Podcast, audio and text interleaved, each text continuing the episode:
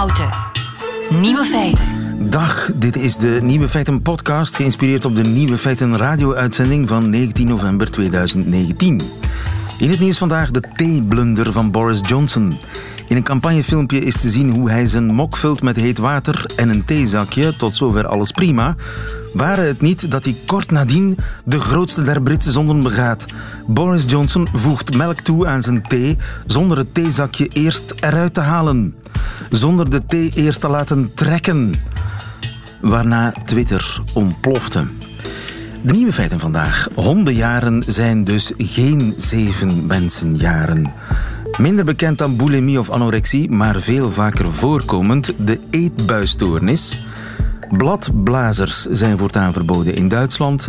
En slakkenslijm kan een bron zijn voor een nieuwe generatie antibiotica. De nieuwe feiten van Chris Van den Abeele hoort u in zijn middagjournaal. Veel plezier. Radio één.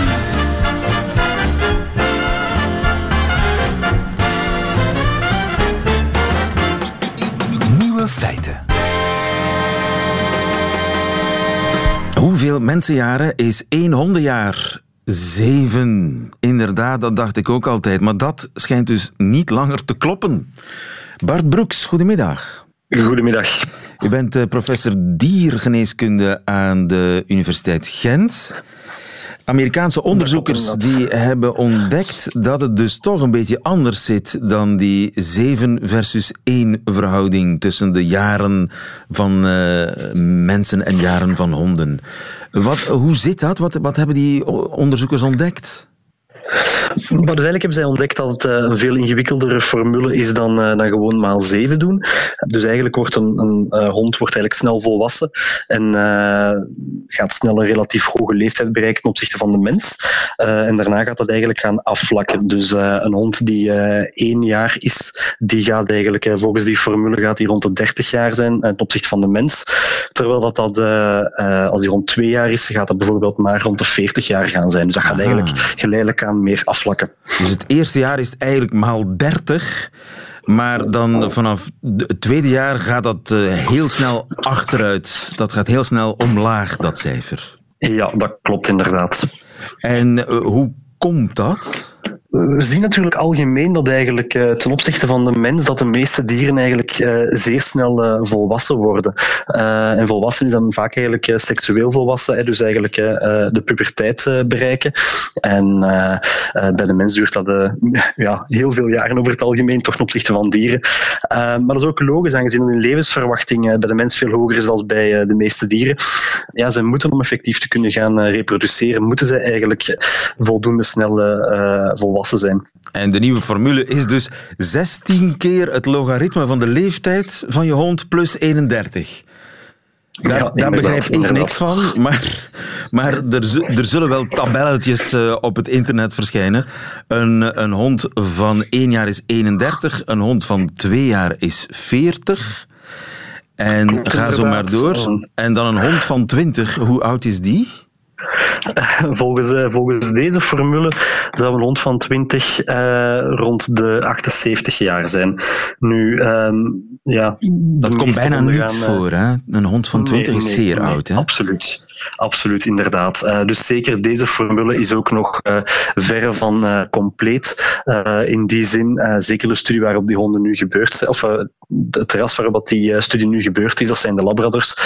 Ik ken er geen enkele die zo oud is geworden, terwijl dat heel zeldzaam bij de, bij de kleine honden durft dat wel eens voorvallen dat een hond toch achttien, negentien uh, jaar wordt. Dus die formule zal zeker nog moeten bijgesteld worden over andere rassen heen. Mensen worden tegenwoordig alsmaar ouder, honden ook?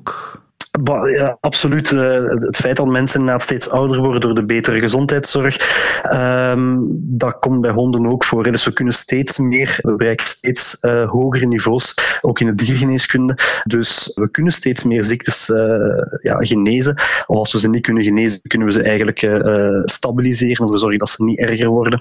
Dus uh, ik verwacht dat eigenlijk hetzelfde gebeurt uh, bij onze huisdieren. Bart Broeks, dankjewel. Goedemiddag. Zeer graag gedaan. Nieuwe feiten. Als ik zeg eetstoornis, dan denkt u wellicht anorexia of bulimie. Nochtans is er nog een derde eetstoornis die veel minder bekend is, maar veel vaker voorkomt. En dat is binge eating disorder, de vreedbuienziekte. Elske Vriezen, goedemiddag. Goedemiddag, hallo. Elske Vriezen, je bent psychiater aan het Universitair Psychiatrisch Centrum van Leuven, gespecialiseerd in eetstoornissen. Ja. Binge eating disorder, vreedbuienziekte, wat is het? Ja, dat is eigenlijk een type eetstoornis die we op zich al wel wat langer kennen hoor. Uh, maar sinds twintig dertien is dat een officiële diagnose die we kunnen stellen, waarbij mensen eigenlijk last hebben van herhaalde episodes van eetbuien. Uh, de criteria zeggen gedurende drie maanden minstens één keer per week eigenlijk last hebben van een eetbui. Die gepaard gaat met ook een hele hoge lijdensdruk natuurlijk. Het zijn mensen die, die daar zoveel last van hebben dat het dagelijks functioneren moeilijker wordt. Uh, en, en het vers- grootste verschil met bulimia is eigenlijk dat er heel weinig compensatiegedrag is. Dus dat mensen niet overgeven of periodes vasten of op andere manieren proberen uh, de voeding weer kwijt te raken of gewicht te verliezen. Dat doen bulimiepatiënten wel. Bulimiepatiënten doen dat wel. Um, en dat is eigenlijk de reden waarom uh, de eetbuistoornis ook sterk gelinkt is aan overgewicht. Hè? Want als je regelmatige eetbuien doet, dan stijgt je gewicht natuurlijk ook. Want je ja. doet niks om het te compenseren. Je sport niet extreem. Je gaat niet uh, nee, braken opzettelijk op, op, op het toilet. Nu, een ja, eet... Het zijn wel mensen die... Het zijn wel, nog daaraan toevoegen, het zijn vaak mensen die natuurlijk wel uh, ja, het heel moeilijk hebben met het overgewicht en vaak heel veel diëten proberen. Dan periode soms van gewicht verliezen, maar toch blijven de eetbuien bestaan. Dus ze komen vaak weer terug op, op hooggewichten terecht. En wat noem ja. je een eetbui?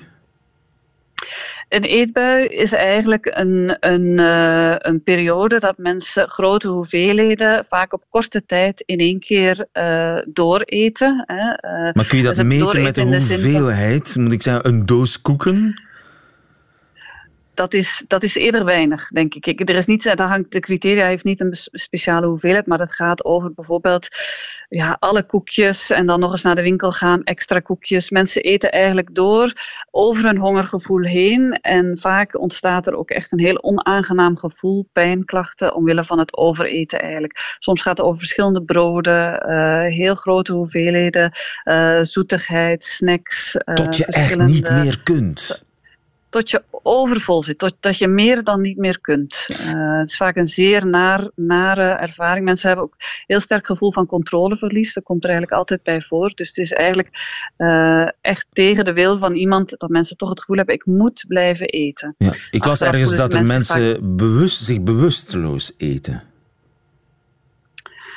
Dat is zeer extreem. Het is, enfin, het is wel waar dat, dat heel veel eten soms een soort verdovende functie kan hebben. Bewusteloos eten. En dat eten, is dat precies wat goed. men zoekt. Je zoekt niet het, het lekkere eten. Het is geen lustgevoel. Het is eigenlijk een, een onlustgevoel verdoven. Het is een soort... Ja, het, Het is vaker eerder vanuit een negatief affect of stress dan vanuit ik heb er nu zin in. Dat is absoluut waar. Dat komt ook wel voor, hè, dat, het, dat het iets is dat mensen naar verlangen. Sommige mensen zeggen ook dat een deel van de mensen met die diagnose van eetbuistoornis hebben dat ook iets verslavends heeft, hè, een, een eetbui doen. Hè.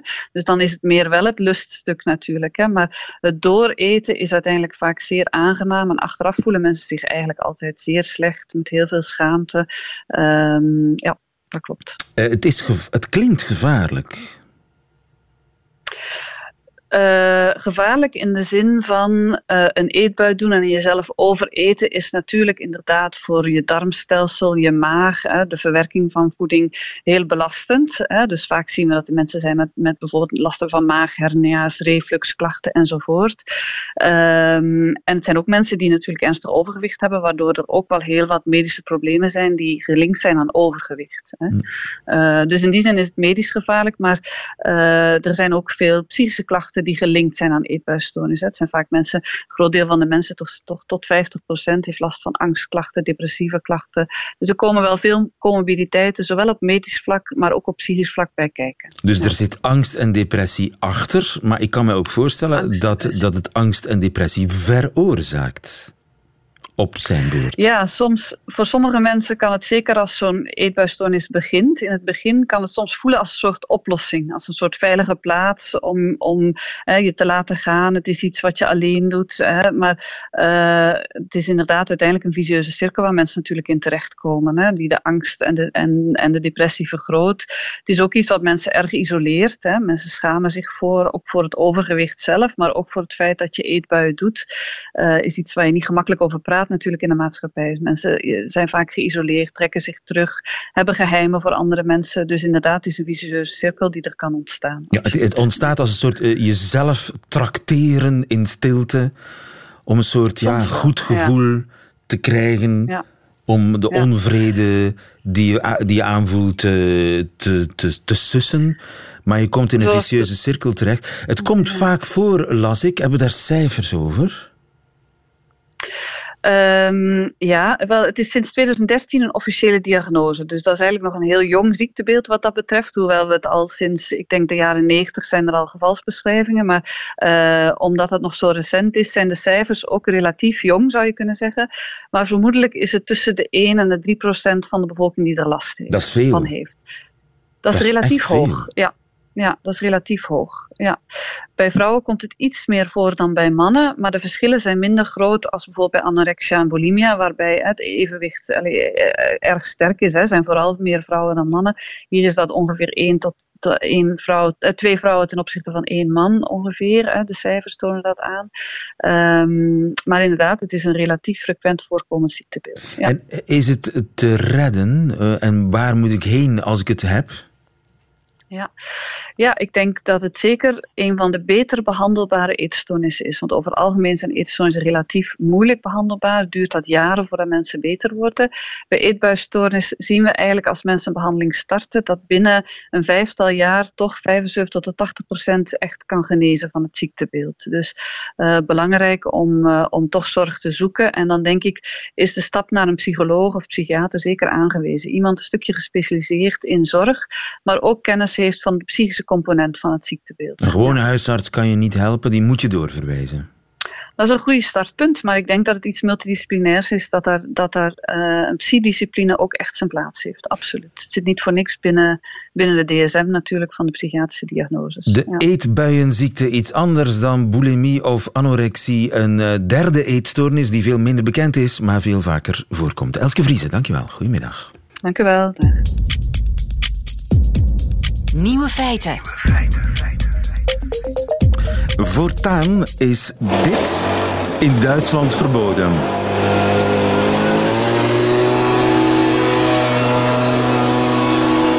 De vermaledijde bladblazer kan in Duitsland naar het museum.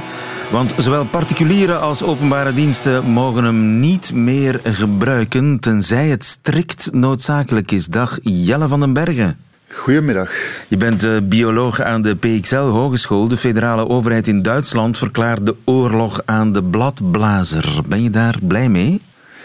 Uh, blij, goh, het is in Duitsland natuurlijk, maar op zich valt er wel iets voor te zeggen natuurlijk. Um, blaren wegblazen van onder bomen is eigenlijk iets wat, wat zeer onnatuurlijk is en, en waar de bomen en de planten die onder de bomen groeien en ook de insecten die daar horen te leven helemaal niet, uh, niet blij mee zijn. Um, het is zo dat bomen uh, hun bladeren elke herfst opnieuw laten vallen, dat weten we allemaal. Um, maar dat, dat, dat dat eigenlijk voor heel wat voedsel zorgt, voor die boom zelf terug, maar ook opnieuw voor uh, heel wat planten die dan onder die bomen gaan groeien en voor tal van insecten. Dus als we die bladblazer gaan bannen, Um, gaan er gewoon meer blaren blijven liggen in onze natuur, in onze tuinen, in het openbaar groen. En dat is dat uh, voor, de, ja, voor de natuur een goede zaak. En wat is eigenlijk het probleem bladblazer los van uh, de bladeren? Want het maakt natuurlijk een pokkenherrie. Uh, het maakt naast een pokkenherrie inderdaad uh, ook heel veel uitstoot. Hè. Het zijn uh, vaak tweetaktmotoren die, uh, die heel veel fijn stof, uh, C O twee en allerlei andere vervuilende stoffen uitstoten. Dus uh, wat dat betreft is het al niet zo positief. Um, het verstoort daardoor ook niet alleen de rust van de mensen, maar mogelijk ook wel wat van de natuur uh, in onze tuin. Uh, en, en daarom denk ik dat uh, de Duitsers gezegd hebben, genoeg is genoeg.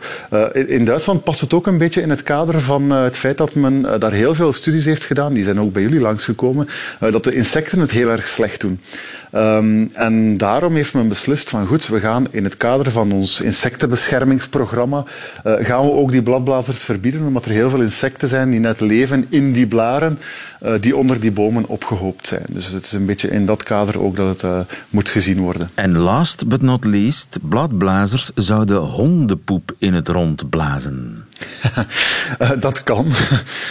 Bladblazers zullen inderdaad, als er hondenpoep tussen de bladeren ligt, in het openbaar groen bijvoorbeeld, ja, kan het wel zijn dat die, dat die ook die, die hondenpoep gaan wegblazen. Ik denk niet dat ze daarvoor gemaakt zijn en ik denk dat het ook een, laten we zeggen, al een beetje uitgedroogde hondenpoep zal moeten zijn. Er zitten toch bacteriën hè? Vochtig is. In, in die hondenpoep?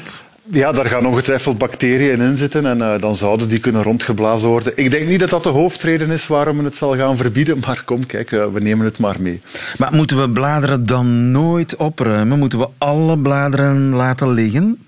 Wel, nee. Er zijn eigenlijk twee redenen waarom bladeren toch kunnen verwijderd worden. De eerste is een pragmatische reden. Uh, uh, op straat bijvoorbeeld. Als er heel veel bladeren vallen en die komen in de riolering terecht, kunnen die voor verstopping zorgen. Uh, en dan levert dat problemen op bij hevige uh, neerslag, zoals gisteren, regen.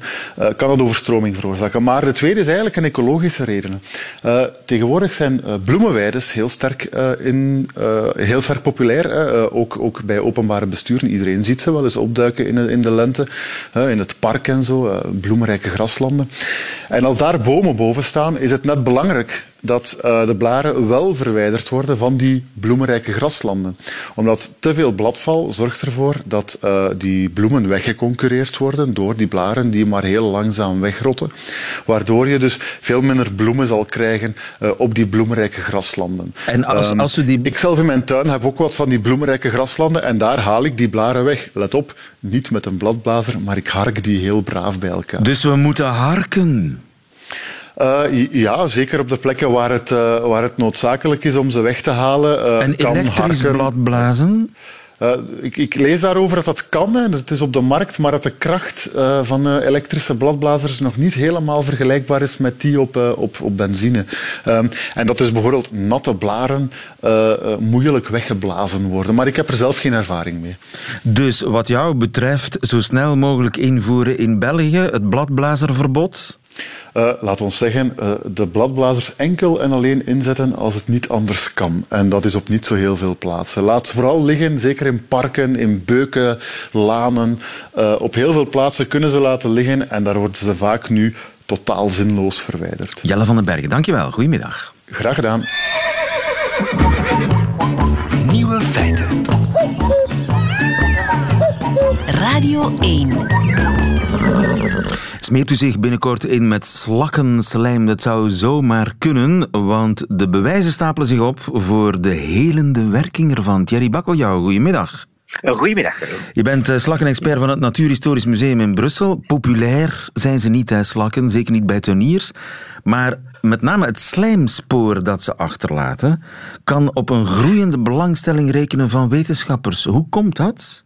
Wel ja, het, het, het slijm van slakken eigenlijk heeft een, een heel aantal zeer positieve uh, werkingen. En een van de toepassingen waarvoor het uh, meer en meer gebruikt wordt, maar dat is eigenlijk zelfs niet nieuw, het wordt eigenlijk al sinds de oudheid gebruikt. Sinds de oudheid een, wordt slakkenslijm ja, gebruikt? Als, ja, ja, het wordt al zeer lang gebruikt als een, een middel om de huid een beetje te, te behandelen. He, dus om uh, brandwonden te behandelen, om uh, uh, allerhande irritaties te behandelen uh, en dat soort van zaken.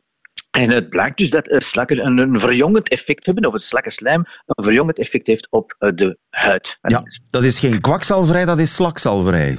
Dat is slakzalverij. Dat is eigenlijk ook een beetje een, een beauty case uh, geval. Uh, je kan dus bijvoorbeeld in een aantal, uh, ja, in Europa is het, uh, maar niet alleen in Europa, maar ook in Azië, in Zuid-Amerika, uh, wordt dus uh, slakken gebruikt om uh, de huid te behandelen. Je kan dus een kuur gaan volgen en dan laat men bijvoorbeeld slakken op je gezicht rondkruipen. En gaat dus het slakkenslijm ervoor zorgen dat je dus een, een verjonging krijgt, daar rimpels weg gaan verdwijnen, vlekjes gaan verdwijnen en dat soort van zaken. Ja, dat is wat men belooft, maar nu blijkt dat het ook echt iets doet. Blijkt uit puur, onomstotelijk wetenschappelijk onderzoek.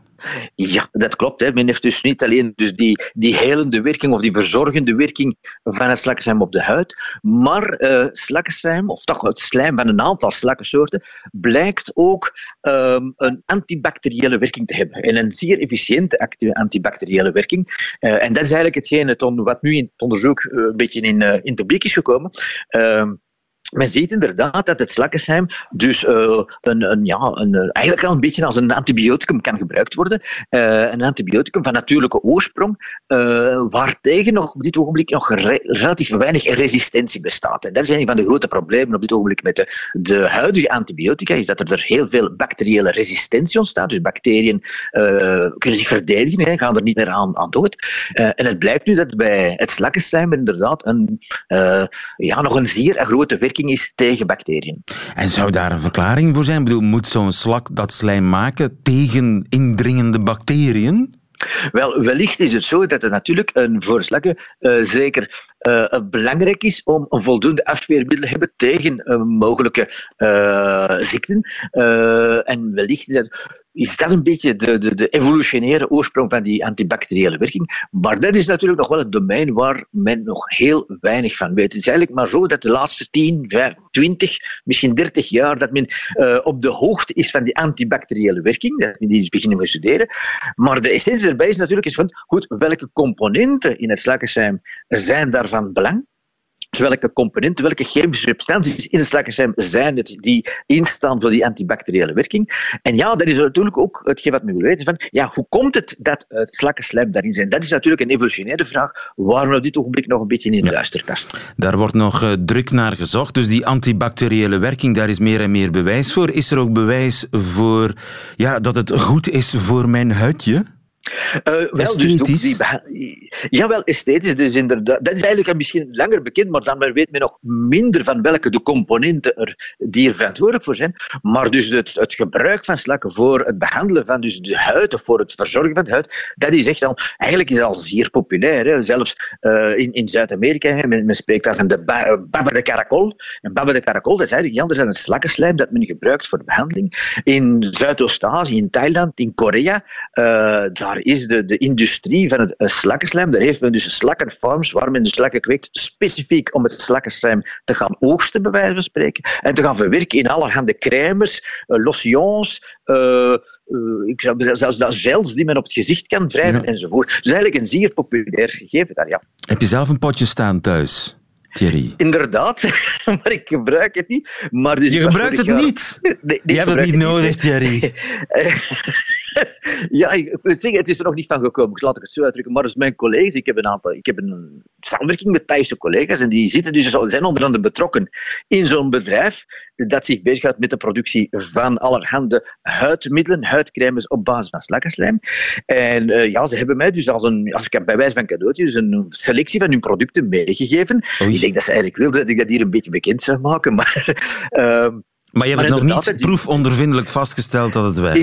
Ik, ik heb bij mezelf nog niet proeven, dat moet ik eerlijk toegeven. Maar je gelooft er wel in, klopt, als wetenschapper. Laten we zo zeggen, het, het zou mij absoluut niet verbazen moest er daar inderdaad een positieve werking van zijn, natuurlijk. Uh, dus het lijkt mij nogal logisch, natuurlijk. Slakkenslime op zich, hè, wanneer het gaat over hydraterende substanties en dat soort, verzachtende substanties, ja, kan ik mij perfect inbeelden dat slakkenslime inderdaad uh, wel een positief effect kan hebben. En uiteraard is het ook zo dat in het slakkenslime wel aantoonbare hoeveelheden van allantoïne zitten en dat soort van zaken, glycoproteïnen, die ook in andere... Uh, ik zou zeggen, schoonheidsmiddelen worden gebruikt. Ja, ook daar verwacht ik wel uh, dat er misschien wel effecten zijn. En tegelijkertijd is het ook zo dat uh, het slakkenslime wordt geproduceerd door wat men noemt de mantel. Dat is een soort van uh, huidorgaan dat de slakken omsluit, hè, dat, waar de slakken eigenlijk zijn ingepakt. En dat mantelorgaan uh, heeft een heel sterke regeneratieve werking. En dus ook dat zijn natuurlijk, als dat dus in staat is om uh, cellen te regenereren, hè, cellen te laten teruggroeien en ze gaan ontwikkelen, ja, dan heeft dat misschien inderdaad wel een mooi effect op, ja, op, de, op de huid. En men heeft het, hè, men heeft het proefondervindelijk, ziet men wel effecten, maar of dat het nu echt hardcore science is, dat zou ik toch nog wel een beetje durven betwijfelen. Ja, dat valt nog af te wachten. In afwachting, eerherstel voor de slakkenhuid, Thierry Backeljau. Ja, eerherstel. Ik denk, uh, slakken hebben natuurlijk... Uh, uh, je moet die niet altijd zo'n beetje negatief bekijken, natuurlijk. Uiteraard, wanneer ze tuin kaal vreten, is dat niet leuk. Maar tegelijkertijd, je kan ze opeten en tegelijkertijd kan je hun slijm gebruiken dus voor ja, je huid te behandelen. Dus dat is toch niet zo negatief uiteindelijk. Thierry Backeljau, dankjewel. Goedemiddag. Meteen. Goedendag. Dat waren de nieuwe feiten van negentien november tweeduizend negentien. Alleen nog die van Chris Van den Abeele heeft u te goed. U krijgt ze in zijn middagjournaal. Nieuwe feiten. Middagjournaal. Beste luisteraar, ik ben naar de tandarts geweest. Het was alweer een tijd geleden. Naar een dokter moet je gaan als je pijn hebt, naar een tandarts vooraleer je pijn hebt. Helaas zie ik dat nu pas in veertig jaar te laat, zo gaat dat. Nu viel dat met die pijn al bij al nogal mee, dus ik dacht, oh, een gaatje, het zal snel gevuld zijn. Ja, dat dacht ik maar. Plots hoorde ik mijn mond opengesperd, mijn tandarts het woord terminaal uitspreken. Lag ik daar blijkbaar met mijn mond voorlopig nog vol tanden op de afdeling palliatieve tandzorg. De tandarts haalde zijn spiegeltje en zijn andere wapens uit mijn mond en sprak de historische woorden: Chris, het is niet goed. Dat had ik intussen begrepen, ja. Parodontitis. Een tandvleesaandoening waardoor de tanden los komen te staan. Dat is dan weer een speeltuin voor bacteriën. Enfin, ik moet er geen tekeningsje bij maken. En hoe gaan we dat aanpakken, beste tandarts? De man besefte dat hij op het punt stond een fatale zin uit te spreken. Vroeger was er voor parodontitis maar één oplossing, een kunstgebit. Hè? Gebit? Ik ben wel een jonge mens, hè? Het idee alleen al. Nu was er gelukkig een alternatief. Ik begreep het technisch niet allemaal, ik moest nog van de gebitshock bekomen, maar het ging over operaties door een parodontoloog en ook de woorden kronen en implantaten vielen en dat het een geleidelijke behandeling was, dat het tot twee jaar kon duren. En uh, het was relatief duur. Voor mijn geval zou ik er voor pakweg vijfentwintigduizend euro van af zijn. Maar we gaan daar niet rap aan beginnen, Chris. We vragen rust een tweede opinie voor je beslist. Slik. vijfentwintigduizend euro, dat is begot de halvering van mijn spaarcenten. Dat is de prijs van een automodel waarvan ik er nog niet aan zou denken er een te kopen. Dat de mutualiteit niet terugbetaalt. Ik mag er niet over zeuren. De mutualiteit doet al zoveel voor ons. Ze kan niet alles doen. Dus is de keuze... A. Een glaasje water met een kunstgebit in op mijn nachtkastje. Of B. vijfentwintigduizend euro. Dus vooruit Van den Abeele, hoest ze op die euro's. Nu nog mijn bankkantoor opzoeken. Voor een hypothecaire lening kom ik wellicht niet meer in aanmerking. Maar een dentaire lening? Ja toch, hè.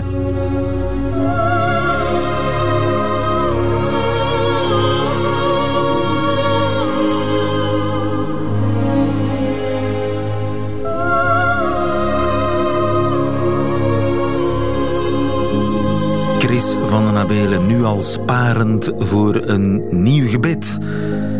Dat was zijn middagjournaal. Einde van deze podcast.